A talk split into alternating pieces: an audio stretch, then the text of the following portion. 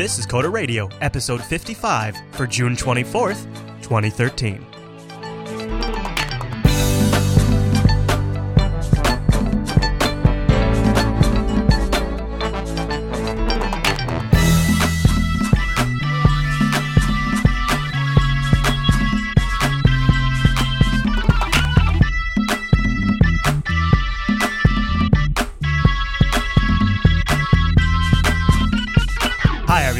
listening to Coder Radio, Jupiter Broadcasting's weekly talk show taking a pragmatic look at the art and business of software development and related technologies. We stream this episode live on Monday morning, and it's brought to you by GoDaddy. I'll tell you more about GoDaddy.com as the show goes on. My name is Chris, and joining us every single week is the always excellent Mr. Michael Dominick. Hey there, Michael. Привет, comrades! Hello, comrade, and good morning to you. We are here with our special guest, Ed. Ed, would you like to come on the mic now? Why are you... Close the door behind you. Hey. Oh, man. Ed, Ed's a little camera shy these days. I'm not I'm not sure what's going on with Wait a him. minute. So you had on our list here E. Snowden. I th- wait. Is that? Uh, it sounds like that. Maybe that was uh, supposed to be an unfiltered guest. I think he got mixed up. He- Well, he, you know, he's he's actually a, a big fan of C. Unfortunately, he has a bad habit of reading everybody's commit notes. Yeah, no kidding, right? Yeah, I've Yeah. heard about that. I, heard, yeah, I guess gave him a guilty conscience though. So, Mr. Dominick, uh, what do you think we're going to talk about today? What are you feeling like? Well, we need a young priest and an old coder, and of course, Uncle Vlad That sounds like a software exorcism, if you will. in Russia. Yes. so, very good, very good. actually, why don't we reverse our order a little bit? Oh, really? Yes, I didn't tell you about this, but No, I'm ready though. I, I'm, So- I'm, I'm easy. This yes, you are. Oh, ouch, ouch, ouch. Hurts This on the week- inside. Oh, all right then. Uh, so this week was actually inspired by a book I've been reading for well, about ten days, called Software Exorcism, Okay. written by uh, someone whose name I forgot. Hmm. But it's basically about maintaining and updating legacy code that has fallen uh, to the dark side, we could say. Oh, I see. So uh, I'm guessing this is our pick this week too. It is our pick, and I craftily put an Amazon link in there. I like the way you think, Mr. Dominick. That way people can help support the show. Yes, and there are two editions of the book, and I believe there may be a Kindle. I have the paperback one that I linked in there. It was printed in 2012, and it has some, uh, you know, corrections and modernizations. But I was so inspired by this book, and I have been suffering with a, uh, well, with code that's been possessed by Beelzebub for a little while now. Yeah, we were talking a little bit on the pre-show. You were mentioning how you've been kind of dealing with some uh, with a particular project that kept you up late, and it's got a bunch of old code in there that's just kind of a nightmare. Indeed. So I figured we'd have a whole episode about that. And plus, Software Exorcism is a catchy title. Yeah, I like that. All right, very good. That sounds interesting. I- You know, I know, I know, I know that I've dealt with this in my own type of capacity. So this is something that can totally sap my motivation when I'm de- when I'm working on something. I can be, I you know, it, it- I look at, I can, I can look at something like this and go, oh man, this is going to take so long to fix, and it's going to blow the whole thing. And it, Yeah, I mean, at like three this morning, I was considering just hopping a plane to Hong Kong. I, I was like, you know what? Done. I got somebody you can talk to. They can get uh, you arrangements to fly to uh, Moscow Maybe if we you can, like. we can get a group rate. there you go. All right, we should start with the feedback though before we both end up in Gitmo. Right, that very good, very good. Uh, so Daniel asks if we have the same issues adapting to change or dealing with rapid change in more open environments, i.e., Linux, that we've recently had with uh, we talked about OS X changing and the Macs changing. Right. Last week I was bemoaning uh, the switch to uh, the new Mac Pro kind of leaves a lot of pro users in in the uh, in the dust, I guess. Yeah. Yeah. Um. So I, I- I'll let you answer this first. I have I might have a different take on this than you. What is your thought? Do open environments uh, help uh, so you adapt better? Where I use Linux the most in production, I tend to be going with an LTS or something like that. Usually it's Ubuntu LTS. So actually, I don't have much of a problem. Well, what about like open source um, development? Uh, you know, uh, tools or uh, you know, well, I think like this is a philosophy thing too, right? I'm, and more and more, I'm fairly conservative in my tool chain. Um, so, for instance, Java 6 to Java 7, there's really no breaking changes, right? Uh, Ruby, all right, Ruby 2.0, 2.0 is a little bit of a change from 1.9, but it's, you know, I ha- even on my Linux box, I don't change my IDE. You know, I'm still using Sublime Text or Vim. You know, I, I've been using Git years now. I, I don't. I guess I don't change things unless I have to. Mm. Beyond keeping things up to date for security and and you know You are, a- yeah, the general tool set mindset. the Yeah. The general tools stay the same. I mean, I, Yeah. Doesn't mean I don't try out the new hotness, but Right. You have a toolbox and you don't change out the tools unless you need to. yeah, and generally my Linux machines are production servers. So I want to take his comment in a different direction.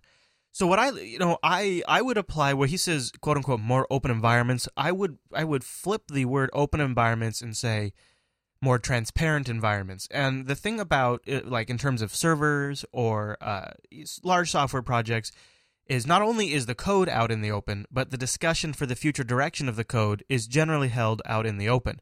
And if I'm if I'm an interested enough party, I can monitor that discussion at the same level that the developers themselves can follow it. And so I can be well apprised of the future direction of say the Samba project and I have lots of Samba servers. I can be well apprised of what they're doing well before it actually hits my box and I can be prepared for it. And that is a huge amount of visibility that companies like Apple and Microsoft do not provide because they want to wow you with a big splash and they don't want to tell you about it because boom, aren't you impressed? And then you have to cope with it immediately. Whereas in open source, Yep. there's no incentive for that. There's no reason for that. that's a good point about the coping too. Um, and I can't say too much, but we you know we've all we all saw the WWDC keynote right, and the new uh, controversial iOS design stuff. yeah. Needless to say, I have a lot of very anxious people right now, uh, anxious clients, people like that, Right. Yeah. Sure. and I'm basically I'm in I'm in triage mode. Whereas it been a if maybe if when Apple started working on this back in say you know this January or whenever they were working on it, Right. I could have I could have staged it out over, you know, 9 months. Rather than it, and this happens to me every year. It's this weird thing where at the end of June, basically July to you know, October effectively, it's this mad dash. And then in October everything calms down, right? Well, but let's not kid ourselves either. That's also a business opportunity for Oh, you. Oh, it is. Yeah. And so in a way, this is sort of a a handout that Apple gives to the iOS developers. Well, it, it what it is is it makes your business a little more seasonal. True. Yeah. Yeah. Right. Yeah. Um, which is it's and it's artificial, right? It would it's only seasonal because this is when they rev things every year. right. Yeah. Yeah, it's it's not exactly And like it could uh, change on you. You know, right, they could Apple, arbitrarily change it. right. yeah. Apple does move things around. They used to be releasing phones and new OSs in June. Now they do it in the fall. Um, and so, but like you know, but zoom out even further. Like think about like um, you know, the actual platform that you're writing your applications on top of. Like iOS. if iOS was developed out in the open, you would know, you know, you could your apps could be sort of following that trend as they're working on it and you could be trying things out. You could be you could be ready to launch on day 1 with some really good code instead of having to sort of at the last minute write for this new thing they've just released and hope that version 1.0 is stable. Whereas I mean, you could actually be following development. That's not hundred percent true, right? I mean, I registered iOS developers do get Right, beta yeah. builds. We do get pre-releases. Yeah. I mean, I have seven on my phone. Yeah. It, it it's not it's not this. Oh, they released it. You know, hurry up. It's they released the beta. You have X months. Go. And then here's the last point I would make. So say um say you're a business who built this massive infrastructure on MySQL. Right. And MySQL goes a direction that you don't like. If you're a big enough business, you could just take that code in-house and then continue to maintain it with your own developers and apply the patches you need until that you can happened. transition to something else. I mean, you have the, like a MariaDB, right? That's exactly what happened with MariaDB. Right. MySQL. Um, who was it? Miguel? Not Miguel de Icaza. What's the guy's name? I'm sorry, open source people. You, you in the chat room, you probably know his name. They forked it off of Oracle. But actually, Chris, I can give you a much better real world example. wait on me. Rails. I still religiously read the Rails mailing list, the Rails stuff on GitHub. You know, just the general chatter. Yeah. But I would say some point last year, and if you listen to the back show, you can find what point that was. I decided I didn't like the direction Rails was going in. I remember. So I started undoing some defaults, and now I'm at the point where I just don't use it anymore except for maintenance, right? Uh, and that's, you know, had that not been open, let's say they, they released Rails, whatever version changed everything as a bombshell release, that probably would have been a, a much more traumatic experience for me. Rather than it was, it was slow, right? Because it was open. It was, Oh, they're pushing Sass. Oh, they're pushing CoffeeScript a little. Oh, now Right. they want me to use Sass. Oh, now they want me to do this. right, right. It's like you know what? Enough is enough, right? Mhm. When I'm turning off half the defaults, it's kind of like forget about it. Yep, I remember that discussion. And that's a perfect example of what I'm talking about. Perfect example. You were able to do a much more cleaner ramp on and off. Right, it, and it basically for me it was a squelch filter. It was no, or a, a pain filter basically. And How how much setup am I willing to do on each new Rails project to turn off defaults? And here's an example of why, if I could for my production means, I would prefer to use Linux because if the scenario was slightly tweaked in that, and this would obviously never happen, but if if if Apple just decided one day, man, we care so little about the Mac now that we're just going to release Mac OS 10 as a downloadable, never going to happen. But if they did that, and I could load it on any hardware I want, then I could just continue to buy a tower that has PCI Express slots and load the software on there to do the production I want. That's not an option with OS 10 without using a Hackintosh, which is what I have been doing for the last several years.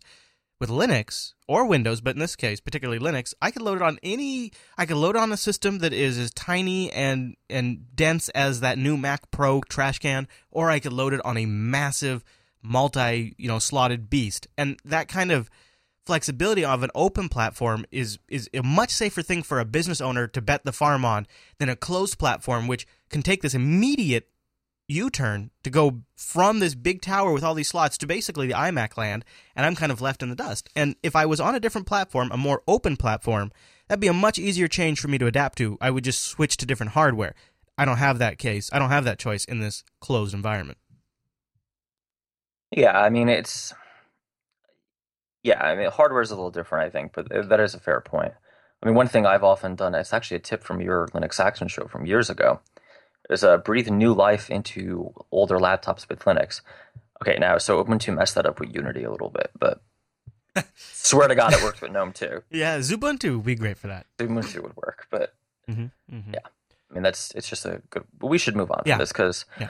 It's a good thought, though. It's it's interesting to Yeah. kick around, and it kind of shows you if you have the option to sort of use a, an open foundation, you'll have more flexibility later on. I would say you may have right because Right. again, Rails is open, but they're still very aggressive. Oh yeah. Oh, it doesn't mean that Yeah. they won't screw up, and you'll have you don't you could still get Well, screwed. it's, it's, it's not even about screwing up, and, and it actually leads right into our next email. Um, it's it's a difference in philosophy. That's very but- true. Our next one from Leon. You want me to read it? Yes, all. All right. Leon writes in, uh, says, uh, thanks for the great show. I have a question, and I would really love for it to be covered on Coder Radio. My question How do you keep a company as a whole up to date with new technologies? With always limited time and strict deadlines, I don't dare use big new technologies for a project. Every new technology I've learned, I have done in my spare time. I can't ask my colleagues to make the same sacrifice, but I fear we have a co- we as a company are getting behind. How can we keep up with new technologies without dedicating all of our spare time to pet projects for learning new things? Regards, Leon. So before we jump into this deeply, we should separate two things out, right? So keeping up with technologies. Before I say what I'm gonna say, I definitely patch my shit, right? Like I'm not running old PHP on anything. I'm not running old Java on anything. Everything's patched and up to date Do you ride the leading edge wave that sort of forces Well, you for sec- current? for security patches. Yeah. Right. Then now you might have a different take on this, but I actually don't worry about that. So, for instance, if an app is on Rails and it's on a stable version of Rails, I just keep doing the incremental updates. Okay, well, I'll give you an example. So I have a Skype machine in the studio, runs Ubuntu 12.04. I will probably never update it until Ubuntu Right. 12.04 is no longer supported. Here is, well, I think so. So I think I think anything that's that has an internet connection going into it and is on the web, like a web app, it's probably better to be a little more aggressive. Are you talking about versions? I think he's talking about just learning about new ways of doing things and new types of technologies and new, you know, Oh, chains. so I'm thinking more versions. Yeah, He's, yeah. He's so- talking like how do I how do I keep a company of people current without you know pulling the Google thing where we like have a twenty percent day where people spend their entire Friday just screwing off. You probably don't, right? I mean, we had a, a post in the subreddit about, you know, the Node.js rock stars. Somebody was feeling snarky. It wasn't me. I don't do that, and I don't know how you would feel about that. I, generally, if a technology is not abandoned by the vendor or by the open source community that supports it, I usually don't feel the need to jump to the new hotness because the new hotness, a lot of it's hype, right? Well, you see, you're coming at it from an angle of somebody who's always probably in, in spends the majority of your time in problem solving mode.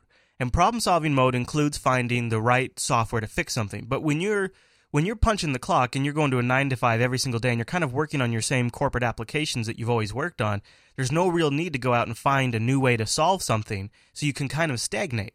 And then later when you have to rebuild or write something new, you realize that holy crap, you know, the stuff I've been working with several years out of date now. But see, you never you never fall into that mode because you're probably always problem solving. Right?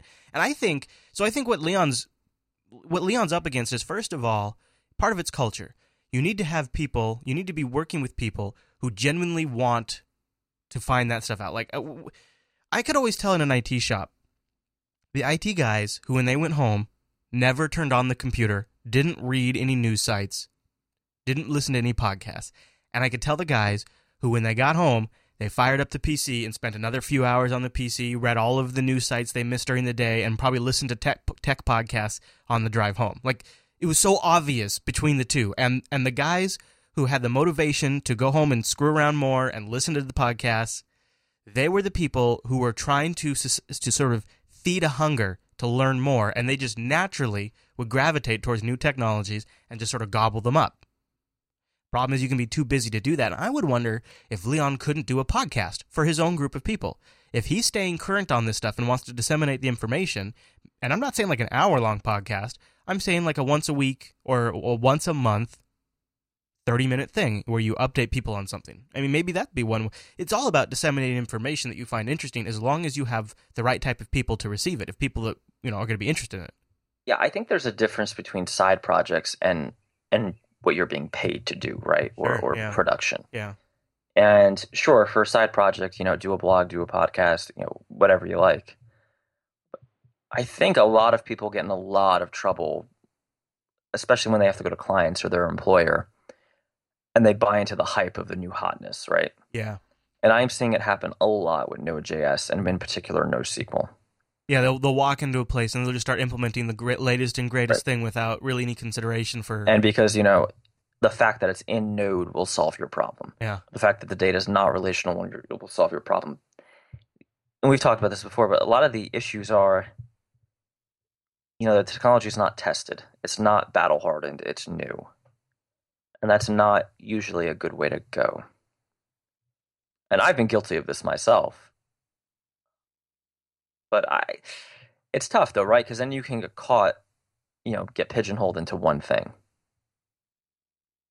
And I think that's what uh, Leon's kind of afraid of. Yeah. Yeah. I don't know if we have a solid answer for him here. Yeah, I mean, don't become a curmudgeon like me. That's all. Oh, you just want me to push the button. Curmudgeon. Curmudgeon. Yes. Curmu- curmudgeon. I would say, Leon, um, you gotta, you gotta, uh, you can only, you can only lead the thirsty horse to water. Is that how the saying goes? I think so. Yeah, I mean, otherwise, Leon, you just got to focus on on the people who want to learn, um, and then figure out a good way. Chat room recommends maybe a company subreddit. That's not bad. Maybe just a company Twitter account where you tweet out interesting news stories that you ask people to follow. I don't know. You'll think outside the box, Leon. Think of how you would spread the word about something. Become a champion. yeah, then and, and people- if you're trying to pitch a new technology, I would definitely, you know, couch your pitch in dollars and cents, right? So make it solve an actual business problem. Now, Mr. Dominick, before we get out of the feedback, I have a burning, passionate question I've been wanting wanting to ask you. What's that? Could you look into your crystal ball and tell me what the next No. big stack is going to be? Ah, it's going to be Node. I hate Node. Wait, wait, you know you're supposed to scoff at the question and say, "Why do people keep asking me this? What does that even mean?" Yeah. That's what you were supposed to say. No, I, I don't like that question, and I'll I'll tell you why, especially for the server side, because it ninety nine percent of the use cases people are writing in about, it doesn't matter, right? You're not having that those concurrency issues that Node is meant to solve, or that Go is meant to solve, or any of these new hotness things. Your data is in fact relational. You don't need MongoDB. You don't need NoSQL. You just don't want to write, you know, an ASP or Rails or Java Play or whatever because you don't want to write it. And that's fine. But, you know, chasing the trend is only going to go so far. And in, with Node in particular, if you don't need something event driven like that, then there's no reason to go with it. That's it. Okay. so interesting because it, it, you're kind of responding to several emails we've gotten that kind of essentially boil down to that question. Well, I, I think you know they used to make fun of Rails as oh it'll it's magic it'll solve all your problem. I'm seeing a lot of really good marketing from the Node camp, yeah. and a lot of people are really buying into it. Like oh it's a event event driven, it's concurrent, it's faster, we can process this many requests a second. That's fantastic. The problem is most people don't need that, right? And their problems are more naturally solved in a relational way by a more traditional framework such as ASP or Rails or even Java Play. Got the Java Play mentioned in there. Well done, sir. I love Java Play. Java Play is pretty good. All right. Yeah, it's. We, I mean, we talked about this a few episodes ago, so we're not going to go into it, but I'm a sad panda. Well, I got something to cheer you up. Why don't before we get into our main topic, we cover we do a little uh, Business? and uh, tell you guys about this week's sponsor of Coder Radio, and that is GoDaddy.com. GoDaddy.com is the world's number one domain name registrar. They have more than I think they're almost up to 11 million customers now worldwide, and why that is great. that almost makes them the that is the gold standard. I'm sorry. At that point that is the gold standard. And when you're dealing with clients or when you start a new company or when you're just working for somebody and you need to take care of registering a domain name or managing DNS, GoDaddy is great. Not only do most people already have it, but if they don't, it's easy to move them over to it, and then they can get taken care of by somebody else down the road later, and you don't have to worry about it. Um, what I mean by that is, I'm just saying, if you have a client and you need to leave, it's nice to leave them with GoDaddy because you know they'll be taken care of by the world's number one domain name registrar. Just putting that out there. That might be on your mind. I'm just putting that out there. And look, when you're shopping over at GoDaddy.com, you can save a little bit of money. Use the code CODER2 four nine. Coder 249 when you're at the checkout. What you do is you scroll down towards the bottom of that shopping cart that's got all the good you, all the goodies you're going to buy. Look right there there'll be a little link about a promo code. You click that link and then you enter in coder 249 you get your com for $2.49 you can get multiple coms they're just $9.99 after that. Or if it's your first time you're buying you're getting maybe yourself some hosting a cert. I don't know maybe getting a net for some reason. Did you know we have a anyways if you're getting a net. Use the code 35 off 4 35% off your entire order, whatever's in that shopping cart. They're just going to go in there and be like, we'll take this, we'll shave 35 right off the top. Shaving it right off the top over at GoDaddy.com. And I actually believe um, we have a we have a good little crew over there now listening to the Coder Radio program, Mr. Dominick. We have some uh, fans in the GoDaddy. So thanks to GoDaddy for sponsoring the Coder Radio program. Thanks to our audience for sponsoring our sponsors. Because then they sponsor us. You sponsor our sponsors, then they sponsor us, and then we keep doing the show. It's like the, circle circle, of of sponsor. life. Well, yeah, but only sponsorship because it doesn't have to. We, we, No one dies. no one, dies. yeah, and no one is born. But but a podcast continues in a circle of sponsorship. So thanks to GoDaddy and thanks to you for sponsoring our sponsor. all right, now uh, we can move on. I feel like maybe you're going to be a little bit of a curmudgeon because you've been up all day, but I'm ready Yeah. for it. I'm ready. I, I'm all feeling the the curmudgeonness today. So I've entitled the section "The Path to the Dark Side," Path to the dark side. not to be too melodramatic. No, that's good. So we've actually covered this, right? In this, again, like why some software programs end up needing what the book Software Exorcism lovingly calls exorcisms. hmm My, I these are my names, not the books, but Sins of the New, which is basically, oh, this is the new hotness. This is going to solve all our problems. Eh, let's go do Node and MongoDB. Right? You don't know what you're doing. You're implementing something because it's the new hotness. Or more importantly, you're trying to cover up mistakes you made in the past that you now need to buy time for.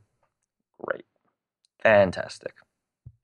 You've probably bought yourself some disturbing technical debt.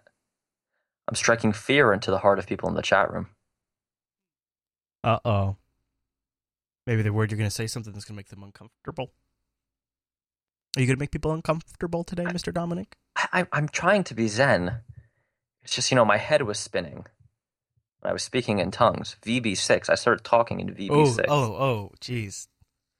Did you take a cold shower? What what happened? Everything okay? How do you get out of that? You don't. You, Oh, man. dive out a window, if I remember the movie correctly. Okay. Okay. Uh, so the next one would be neglect, right? Where you it's just bit rot, and this happens, and this is natural, and this is not too terrible, right? It's been running for months, leave it running. It's been running for years, leave it running. Oh crap, we need to update it. The API changed. I mean, I'm sure you've seen that happen even on the admin side, Oh, right? sure, all, the time, all the time, and and the bigger And- and the bigger it is, the more likely it is to happen. Yeah, and that's a natural process, and there are ways to manage that where it doesn't, you know, become a full-on issue. Yeah, I've actually, I would go so far as to say I have never seen it done correctly. I've never Neither been. I, in, I've it- never been in a company where there where it hasn't been an issue. It's almost like if you, honestly, it's almost like if you decide to do something like that. Like I'm thinking, like a lot, you know, one of the things we kind of mention really quickly often on the show is some of the most development out there is done just internally at companies, and Yeah. that's what I'm referring to when I say this. If you decide to create some sort of in-house application, you are almost at the same time committing to having to deal with long-term technical debt. Like you're going to have to build that into the management process, in my opinion, because I've never seen it done properly, where people continually revisit these things and modernize them as as needed. I've never seen it. Maybe it happens. I've never, maybe I, maybe at Google and Amazon. I don't know. Maybe those places it happens, but I've never seen it. You know, I've, internal tools almost never get proper maintenance, right? They- They get like, oh, we'll get it to run, or you know, if block your way through it. You know what? Even my internal tools here at Jupiter Broadcasting are kind of like that. Yeah, mine are kind of duct taped together too. Yeah. Yeah. My scripts are kind of I mean, hell, I'm running this whole damn thing on Hackintoshes. I'm running this whole op- operation on Hackintoshes right now. true. right? So here I am getting on my high horse, and I'm doing it. I finally get to do it my own way, and I'm still doing it. I think that just tells you what it is: is an internal value assessment. True. So the next category I'm renaming to sins of the spreadsheet. Now I would say this is the broadest category, right? And this is where we've talked about on the show where people come into project, oh, the previous developer sucked, he was terrible, worst code I've ever seen. When really it's probably not his fault. When really nine times out of ten it's because the budget was too low, the timetable was unrealistic. Um, a manager saw a prototype, got excited, made commitments to cut the timetable in half. That has actually happened to me. All crazy things that the business side can do to really mess up a software project, Yeah, right? Because you get into that. One thing I, I've been seeing more recently is, oh, well, this is just a beta. This is just a beta. This, you know, this is an alpha, and then oh, it's production. So you know it's interesting as the concept of beta and and fast development has entered down into the the level of you know a- average users who who, who Right. are asking of these things. They sort of have there's sort of been a revaluing of of the process there. Like people are just like, ah, beta's close enough. People expect bugs. We can iterate.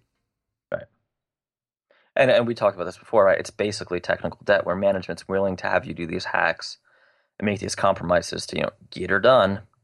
Uh, but when when a couple weeks go by and it's time to you know take a week off the normal progression schedule to pay back the debt, no one wants to hear that, right? Again, this is a tough one if you have non-technical managers. I, I don't know, Chris, how you feel about this on your end of things, but you almost become a slave to the spreadsheet. Mm. Or the or yeah yeah or whatever. Right. Maybe it's the maybe it's the Microsoft project Right, micro or, or, or, the, or whatever it is. Yeah. My favorite's when people start counting commits. Oh my gosh. Yeah, like it, there is. That's like when you're a when you're a tech support guy and they start uh, evaluating your performance based on the tickets you've closed, not Yeah. on the ticket itself or you know anything like that, but just the tickets, the number of tickets that have been closed. It, it, can be, you know, one thing I see a lot with non-technical people, and it's usually not meant negatively on their part. You know, you rip out a whole system, and then there's a bug, and they categorize it as a regression, right? As though the old system broke, even though there isn't an old system anymore. Um, a lot of this is just communication problems, right? I mean, it's it's yeah, tough. expect and- and expectation management. and you know, I've been the guy who says, "Listen, this is going to take a month," you know, and you can lose projects like that. So it's sometimes it's easy to say, "Oh, give me, you know, a couple days," and then a couple days come, and it's a couple days, right? Well, and have you ever been in that position where you, you know you're hard up for work, and so you want the deal, and you'll say, "Yeah, we can." You know what? Yeah, we can do it in in in five days, and then you know that's not possible, so you end up just pulling crazy hours that you don't even Yep. charge for. yeah, That is the worst. Yeah, that creates you know that just creates bitterness. and a toxic relationship eventually because then when you do start charging for all your hours, they feel like, oh, are you are you billing fake hours, right? Right, you- right. Whoa, whoa, whoa! Why the recent increase? Yeah, yeah. Yeah. That's a huge. That's a huge. That's a huge.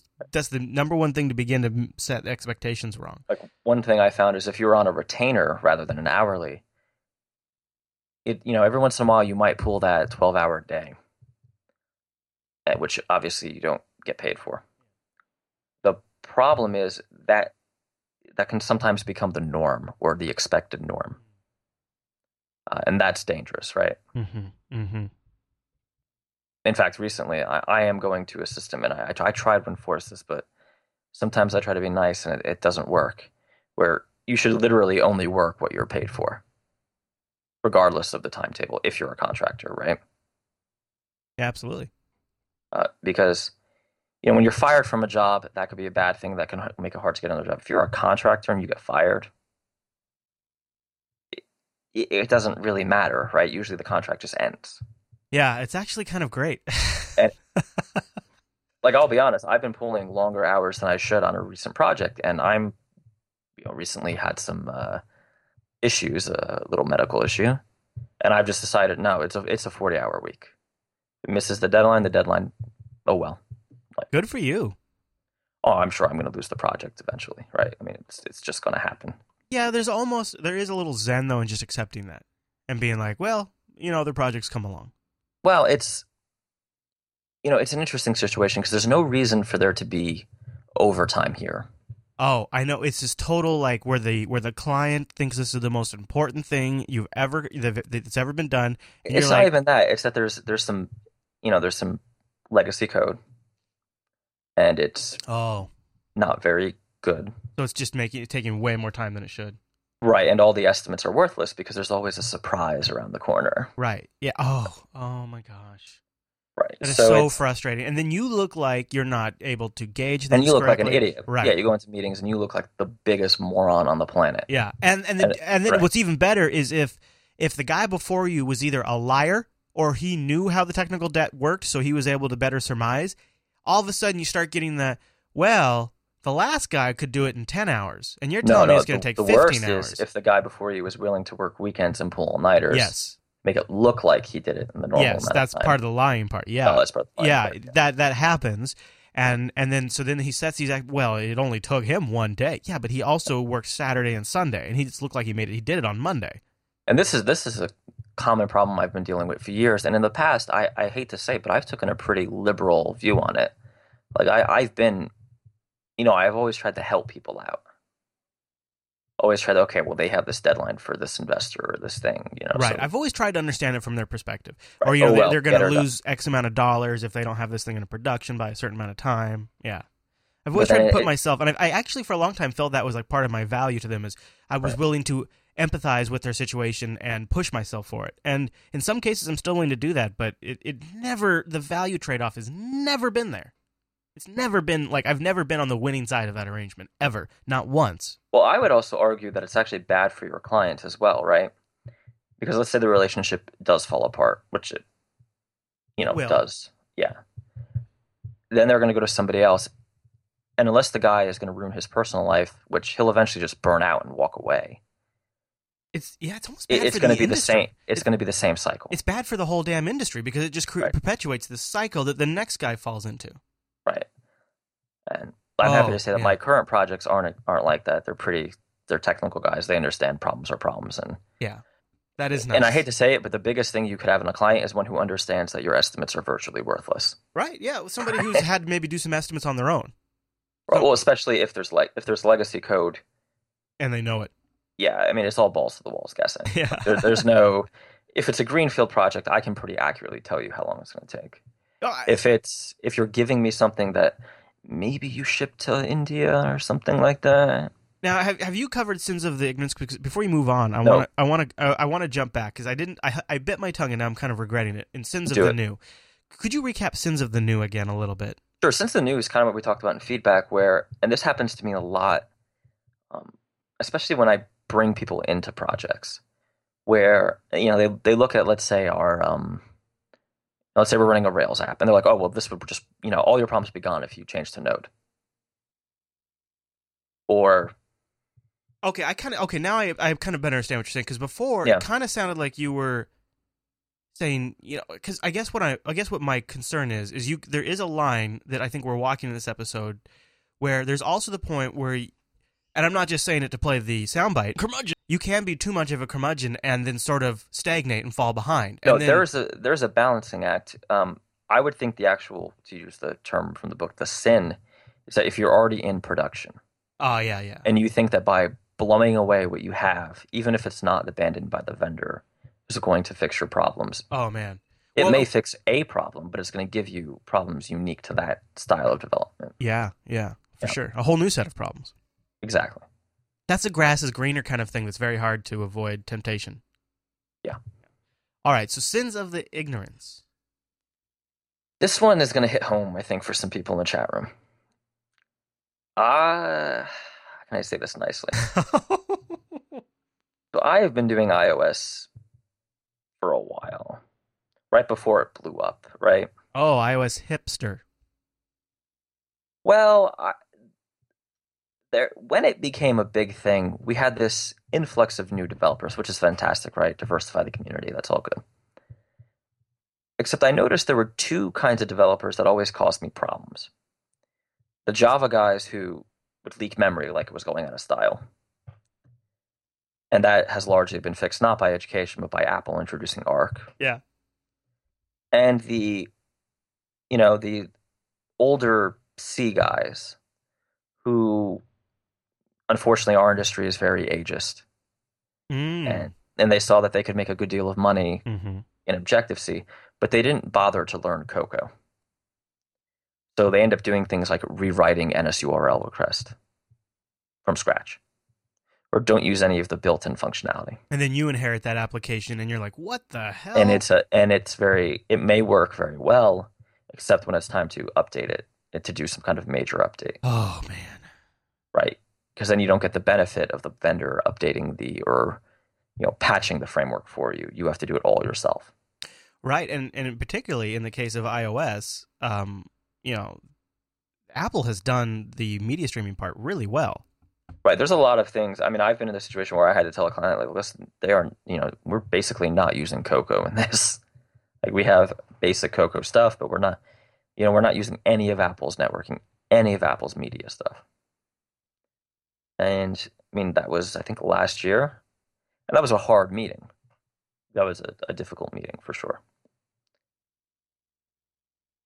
Now, neither I don't think either of these developers are quote bad developers, right? I mean, our industry loves to sling that around. No, they're probably just doing what they think is best in their value judgment. They go, "Well, Right, you know, and- based and on my experience, what I've seen." You know, and there's an argument. I mean, the Java guys are it- it's more pure ignorance, right? In a lot of cases, they've never dealt with memory management. Uh, and here's the part that will offend people. I mean, they're just yeah. But the C guys sometimes have a point. Like their custom thing is more performant than Apple's, but there's a maintenance cost, Mm, yeah. and oftentimes it's not worth it. and the, and and especially especially in a very fast moving platform. You know, when you talk about say Windows and writing an application for Windows desktop, uh, all right, all right, you can you can kind of you know there's some leeway there. But when you're talking about a mobile operating system that is seeing at minimum annual re- uh, revisions, Right. and with point releases in between, it's it's it's hazardous. It's hazardous to bypass some of that stuff. Yeah, and I feel like I should play devil's advocate a little, right? Because there are cases where it makes sense to do that. Um, for instance, if performance is a huge problem, okay, you know, and and I and I think you know there's there is such a thing as being too much of a framework pusher where you just use what's in the framework. But the problem is those cases are few and far between, right? And if the vendor has made a function that does exactly what you need, you should just use it. Generally. But I mean it's I guess it's a balancing act in a lot of ways too, right? Because there are a thing on, on the mobile side, if you do C you could try to make it cross platform.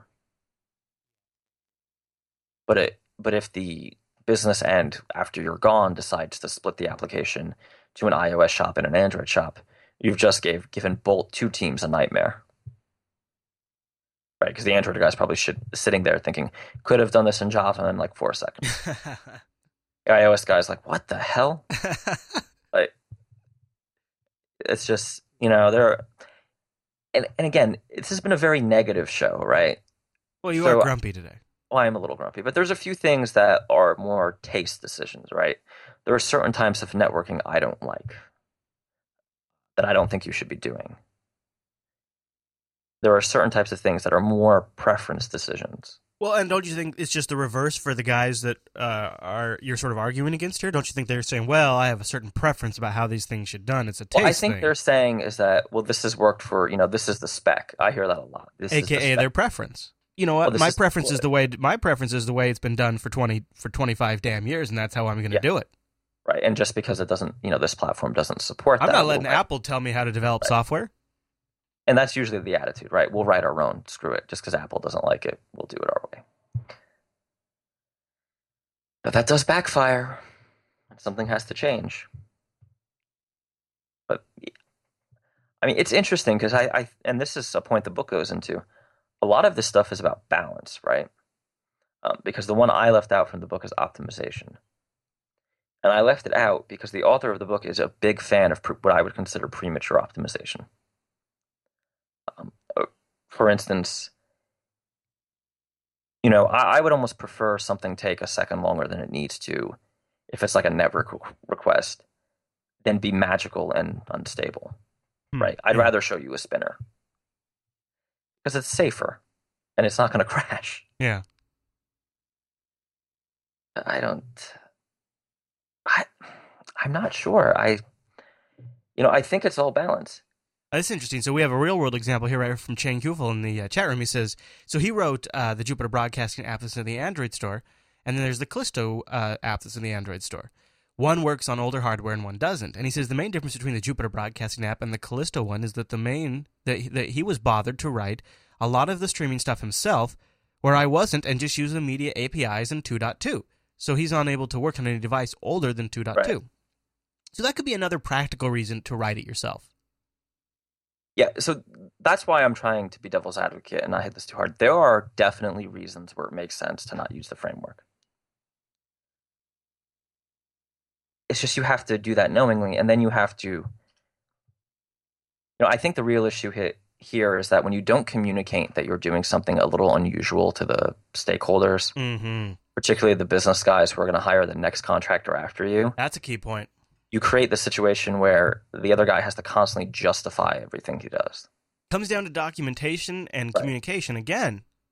You need to let management know, hey, you know what, we can do this, but in order for this feature to work the way you want, I'm going to have to write my own solution here, which means down the road it's going to have to be maintained. And this needs to be sort of established up front as like a part of the project and then documented accordingly, right? Don't would that help in a major way or is that just part of it? Then It's you know more you than walk that line, right? though, right? Because most business stakeholders I've known have never looked at technical documentation and, and Well, just yeah. don't care. Oh, for sure, for In sure. fact, they'd, ra- they'd rather not pay for it. It's Yeah. you, you need to literally send an email in, you know, in simplified terms, terms that make sense to someone who's living in Excel. That hey, we did this for this reason. It is going to bite you in the ass later, or it's going to be a bit more costly to update. Hmm. Well, I guess this this is sort of, but again, sort of also where you can make some money as somebody who comes in and fixes this stuff. Yeah, I mean, I mean, if you're all about making as much money as possible, then for sure you love these guys, yeah. right? Then you want to hug every Java coder who eh. crashes the crap out of everything they touch. Hey Right? man, it's all just business. right. It's all business. It's all right. It's all right. Well, and I guess it's it's one of these things where you're what you're what you're, the the side you're on right now is well, I set expectations for one thing and then got in and discovered that I was wrong, but there was no way for me to know that. I was no, there's no way, way to, no way to know this guy was going to do it this way. Yeah, I feel you. I feel you. That you mentioned at the top of the show that I, I've probably run into that myself, and I have. Uh, you know, I've I've gotten into scenarios where I'll discover that somebody has set something up in a way that I would never consider because in a million years I would never have ever done it that way ever. And and sometimes you know, through the process of reverse engineering, basically, you kind of discover the person's logic and you go, eh, I'm still not so sure I agree with it, but at least I can see where they're coming from. And then sometimes, you know, it's, it's just a mystery. and that's that's been the same in IT. So it's I share your pain, Mr. Dominick. Pain, the pain. Pain. Yeah, you know, my big problem now is that I work from home more and I have family at home. It's hard to sometimes sneak away and get the work done. So I will tell people, yeah, I think I can get that done in about two hours. And then something comes up and I spend 45 minutes doing something I didn't expect, like, you know, cleaning up a kid's puke or something. I don't know. And I blow the timeline on that. So I have a I have a whole new challenge set of challenges now. Luckily, I only have I only have uh, one person that I'm just kind of working with about once a week on a on a small little thing that you know isn't hasn't been a big deal, but it's it is all deadline based, so it's it's been difficult. So it's there's getting getting estimations right has been a reoccurring topic on the show via email. People asking Yeah. us for a for a while because it's very hard. It's very hard to get estimations right, and you know even for something I've done a lot of, um, even then, it can be hard because you just never know what's going to come up. Well, you never we, know we could surprise. we could do a whole episode on estimates, right? In fact, I think How would should. we? How could we? How do you how do you even tell people? How do you answer that question? I don't know. I, I've kind of I'm I'm starting to give up. yeah. Like on on new projects, I'm, I'm my estimates are usually just about spot on if I have all the data. But on things that are maintenance or legacy, or I'm inheriting it from someone else, there's just too many unknowns, right? Too what is it? Uh, known unknowns and unknown unknowns. Right. Right. Right. Right. Rumsfeld.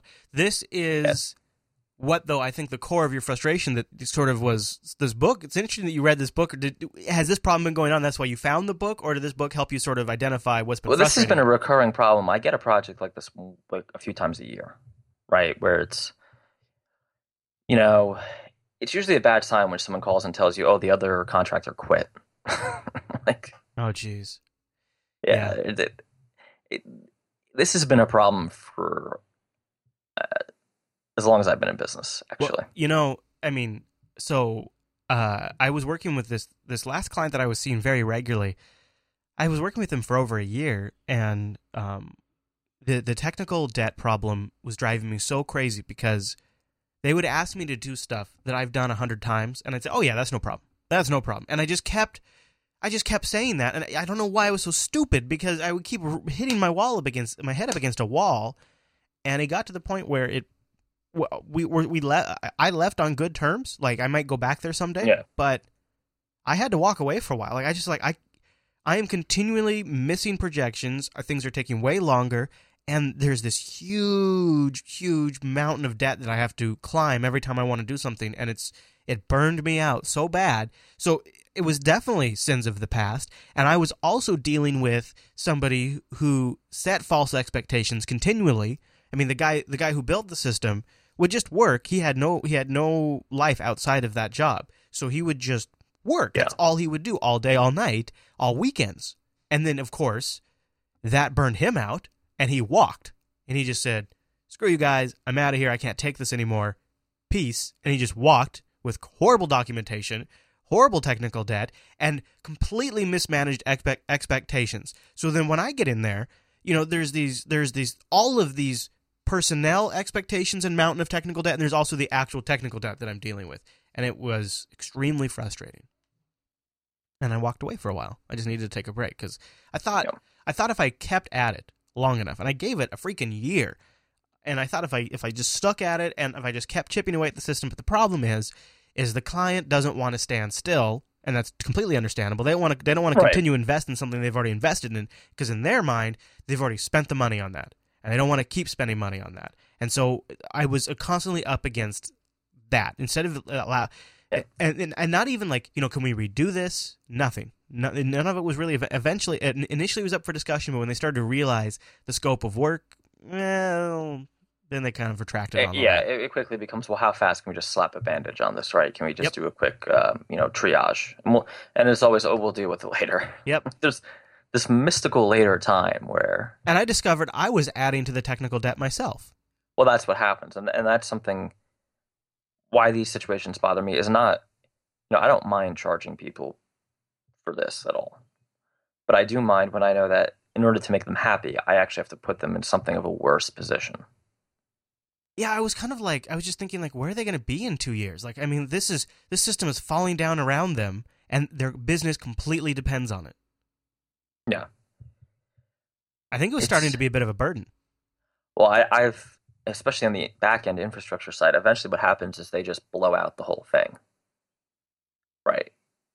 I mean, I've seen I've seen that happen, and, and that's another disaster situation too. Absolutely. Because you have to migrate the data, and it's. We need to have a, a happy episode one day. Well, we should do a gaming one or something. Yeah, we should do it. We should. I, do uh, Actually, um, before we wrap up, I just I know it's not really related to the show, but speaking of happy things and gaming, uh, I, I feel I'm feeling a little vindicated on my stance on the Xbone. Um, Microsoft has done a 180, and they've changed a lot of some of the stringent things that people are upset. Uh, have you followed any of that? Yeah, I have. I actually pre-ordered the next one. Uh, I'm a little disappointed. So there's there's two layers to the issue of, for me, right? I don't think used games are a good thing for developers. Okay, I was wondering what you thought about that. But as And a any- consumer, anything that I don't buy them because it's all you're doing is supporting GameStop at some Wow. point, right? all right. Right. What about like uh what about maybe you're thinking of a too large scale. What about like, you know, if I wanted to just sell you a game for 10 15 bucks? Well, they had a system like that, though. Yeah, they did. Yeah, Well, an, the an online system actually, right? Right? It was Right. online. So, yeah, so for a buddy to buddy system, it was supported. And I think that got overlooked because you know the only person that would have really been punched in the face by this, with a few exceptions. So, you know, I think their issue is marketing. And Don Mattrick should I've said it last week, fire his ass. Like the fact that he could just didn't come out and say, okay, we have an exception for folks in the military. right. Why not just make the exception? Because I got to be honest, people were just hammering you with that because it's an easy thing to hit you with. Like, right. Right. I feel like we've we had an opportunity, and Microsoft I think was afraid to pitch this to make Xbox a Steam-like platform, right? And I see the arguments in the chat room already. Should I never buy a used car? The problem with used games isn't that publishers aren't getting any money per se.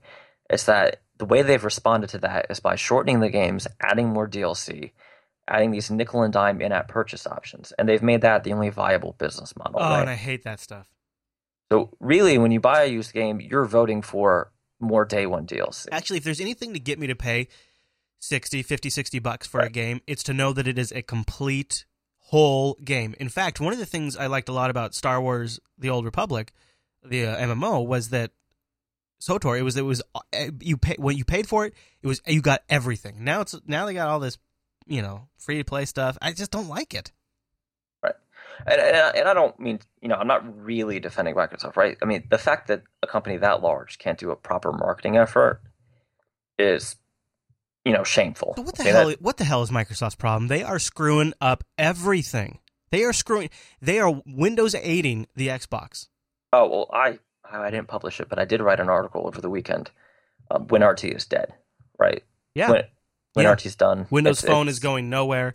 Uh, Right. Windows 8 is a disaster. I would Nobody say wants Windows it. Phone has a better shot than WinRT, but even that, it's going to be one percent market And share. here's the thing: is Microsoft came out of the gate promoting this thing as an entertainment device that also plays video games. Well, who the hell is going to pay five hundred dollars for a video streamer? The Roku is ninety nine dollars. It's just not going to happen. That is not an argument Microsoft can win. And then Sony came out, and you know what Sony did? They hit every freaking note right, But and they didn't even what- have to. But but you know what Sony really did? I mean, if you really They just didn't screw it up as bad as Microsoft. Yeah, all they said is that we've done nothing, guys. It's been eight years and we have changed nothing. Aren't you happy? Well, yeah, I mean, really, you know, in some ways you're right, but uh, Right. people were happy. and I mean, the NSA news couldn't have come out at a worse time for the Kinect either. I know. Someone's been in the chat room like, It really and and honestly um how do you call the i mean if you if you measure it in sales the Kinect is a success if you measure it in titles people play huge flop abject failure. you know why i know it's a flop because somebody brought over their Kinect one time to show it to me Right. and they left all of their Kinect games here by accident and it they don't like and they don't even know and that was like a year ago they've never played it again they don't even know their Kinect games are here I forgot to mention it to him until I just thought of it right now. And the funny thing is, is now they require a Kinect to operate the Xbox, a component Well, that so- really so nobody the uses. Word on the street now is that they're they're gonna backpedal on that if they have to. well, my question is, is like, so you have the Kinect up on your mantle, Right. and then the Kinect falls off and breaks. Right. Your Does X- your machine not work? Your Xbone doesn't boot. That seems crazy. It's for marketing. That's what it's for. It's for marketing. And that's fine. It's just Microsoft is so screwed. They don't they obviously have I don't know I don't know what the hell their problem is, but if anybody could be more tone deaf in this announcement, it would Right, but I mean, let's be fair, right? I mean, they both effectively said the same thing. DRM is up to the publisher. So it's not that Sony is not having DRM. It's most games are cross-platform, and they're all going to have activation or yeah. you know, Yeah, but I'm I'm talking like, you know, at least Sony brought up indie development. I think that's a big deal. Oh deal. yeah, well, I mean, it's it's very tone deaf for Microsoft to say we love indies and then release yet another version of Minecraft. It just seems like Microsoft, whose roots is in the PC community, in the PC game desktop, in the independent development game stratosphere and PC, why would they not synergize those two things into the But Xbone? It's very obvious why. If you if you think about the overarching company, they want your path to the Xbox to be through Windows RT. It's like their little proving ground, right? Think about it. Skulls of the Shogun. They went to RT, they went to Windows 8, and they went to Xbox. They recently published an article or an interview where they had an awful time. Because very few people have bought Windows 8. right? right. not- most people are probably most most large sales are probably just downgrading to seven. yeah, I mean, I, I don't dislike Windows 8. I actually like it, but you know, Surface would have been a great two hundred dollar tablet. Yeah. It's a, but you can't tell me that any you know average consumer is going to see five hundred dollar iPad, five hundred dollar Surface, and go for the iPad. I mean, go for the Surface. You, you just can't, right? No, I agree. I mean, Windows has traditionally been the the Walmart brand, right? Where where Mac is, you know, a little higher end, a little more of a I think I might agree Basis. with Peregrine. I mean, I don't think it's fair, but I think in the public perception, Windows 8 has is becoming a bigger disaster than Vista. I actually think it's already there because people vehemently just avoid it. And and again, you know, if you took out if you take out the start screen, I think Windows 8 desktop is probably a better desktop than Windows 7. So I want to make that disclaimer. I'm not na- saying I agree with it, but Windows 8 is actually a pretty good operating system. The problem is it's it's got a good copy be, dialogue at least. well, it's trying to be two things at once, Yes. Right. Yes. and and that is the problem. I mean, how many times in the tech industry have we seen this? Where you know, I am the one product, I am the one platform for everything, and how many times has that failed? Which is exactly what they're trying to do with the Xbox. Right. I mean, the the smartest thing Apple ever did was say iOS is related to Mac, but it is not Mac. Right. I mean, they went Right. they went hyper focused with iOS, and I think it Yeah. really helped. Just like Android is related to Linux, it's a type of Linux. It is not a full Linux distribution. Right. I'm not. I'm not Now, running now on get now there are ROMs you can get that, Sure. that make that a false statement, but generally speaking, it's not. It's its own thing, right? It's a it's a my. And you know, then there's also the aspect like I don't really want to run if I have the option. I don't really want to run a big, powerful console just to watch Arrested Development on Netflix. The Roku is tiny. It's fanless. It's it's low power, and it So doesn't have a camera. my issue right now is neither console now that the 180 happened feels different enough to this current generation. Mm, interesting. Yeah, a lot of the differentiation was kind of in that area. was kind it? of in the DRM stuff. Well, you know, I think I, I think the Xbox One will feel like a much different product, um, and I think they will have games. You know, I mean, I I think this is more about what a bunch of goobers Microsoft are. this is more. I mean, this is more about it's time to clean up the marketing department for sure. But Oh my gosh! I mean, But they're talking about had- they're talking about restructuring it, so we'll see. yeah, we'll see. But I think we've hammered this enough. And if if people are interested, we can definitely have uh, you know when the PS4 finally releases its dev kit publicly. What I what I find interesting is, and I guess this, you know, in retrospect, was never going to happen. Never Right. going to happen. What I find interesting is the Xbox One could have been a killing blow to the Steam box, but the the, the, the door has been left So, open. so that's what I wanted it to be.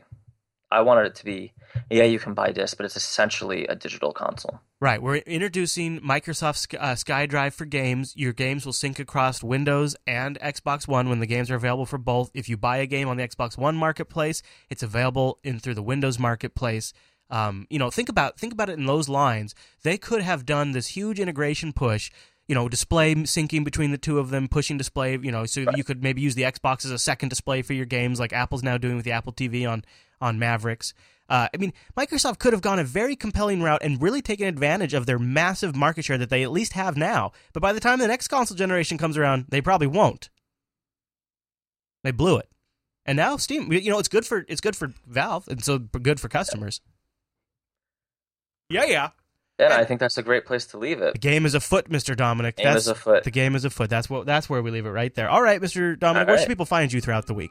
At Twitter, at dominucco, and on uh, DominickM.com. Pow. We have links to that and my social profile in the show notes. Don't forget you can email us, coderradio at jupiterbroadcasting.com or hit that contact link at the top of the Jupiter Broadcasting website. Coder Radio is live Monday at 9 a.m. Pacific, noon Eastern, over at jblive.tv, then available for download shortly after that.